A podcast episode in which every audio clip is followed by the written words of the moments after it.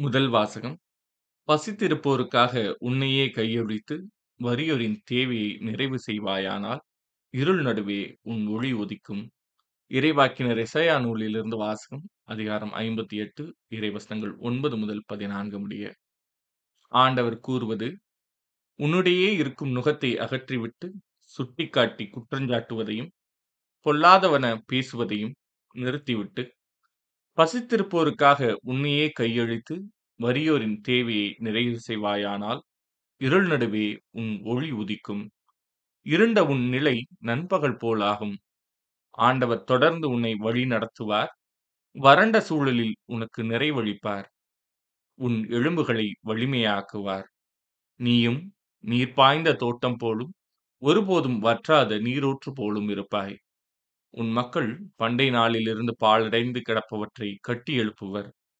தலைமுறை தலைமுறையாக உள்ள அடித்தளத்தின் மேல் கட்டி எழுப்புவாய்.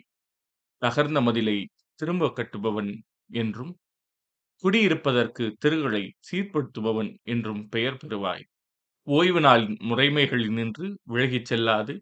என் புனித நாளில் உன் விருப்பம் போல் செய்யாதிருந்து ஓய்வு நாள் மகிழ்ச்சியின் நாள் என்றும் ஆண்டவரின் மேன்மைமிகு புனித நாள் எனவும் சொல்லி அதற்கு மதிப்பு தந்து உன் சொந்த வழிகளில் செல்லவோ உன் சொந்த ஆதாயத்தை நாடவோ வெற்று பேச்சுகளை பேசவோ செய்யாதிருந்தால் அப்பொழுது ஆண்டவருக்கு ஊழியம் புரியும் மகிழ்ச்சியை பெறுவாய்.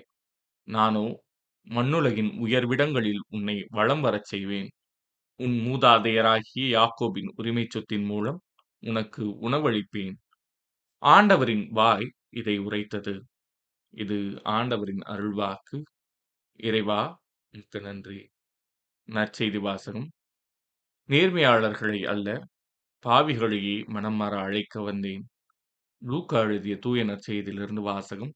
அதிகாரம் ஐந்து இறைவசனங்கள் இருபத்தி ஏழு முதல் முப்பத்தி இரண்டு முடிய. அக்காலத்தில் இயேசு சுங்கச்சாவடியில் அமர்ந்திருந்த லேவி என்னும் பெயருடைய வரித்தன்பவர் ஒருவரை கண்டார். அவரிடம் என்னை பின்பற்றி வா என்றார். அவர் அனைத்தையும் விட்டுவிட்டு எழுந்து கிறிஸ்துவை பின்பற்றிச் சென்றார் இந்த லேவி தம் வீட்டில் அவருக்கு ஒரு பெரிய விருந்து அளித்தார். வரி தண்டுபவர்களும் மற்றவர்களும் பெரும் திரளாய் அவர்களோடு பந்தியில் அமர்ந்தார்கள். பரிசேயர்களும் அவர்களைச் சேர்ந்த மறைநூல் அறிஞர்களும் முணுமுணுத்து இயேசுவின் சீடரிடம் வரி தண்டுபவர்களோடும் பாவிகளோடும் சேர்ந்து நீங்கள் உண்பதும் குடிப்பதும் ஏன்? என்று கேட்டனர். இயேசு அவர்களுக்கு மறுமொழியாக நோயற்றவர்க்கல்ல, நோயுற்றவர்க்கே நோயுற்றவருக்கே மருத்துவர் தேவை. நேர்மையாளர்களை அல்ல பாவிகளையே மனம் மாற அழைக்க வந்தேன் என்றார். இது ஆண்டவரின் அருள்வாக்கு. கிறிஸ்துவே உமக்கு புகழ்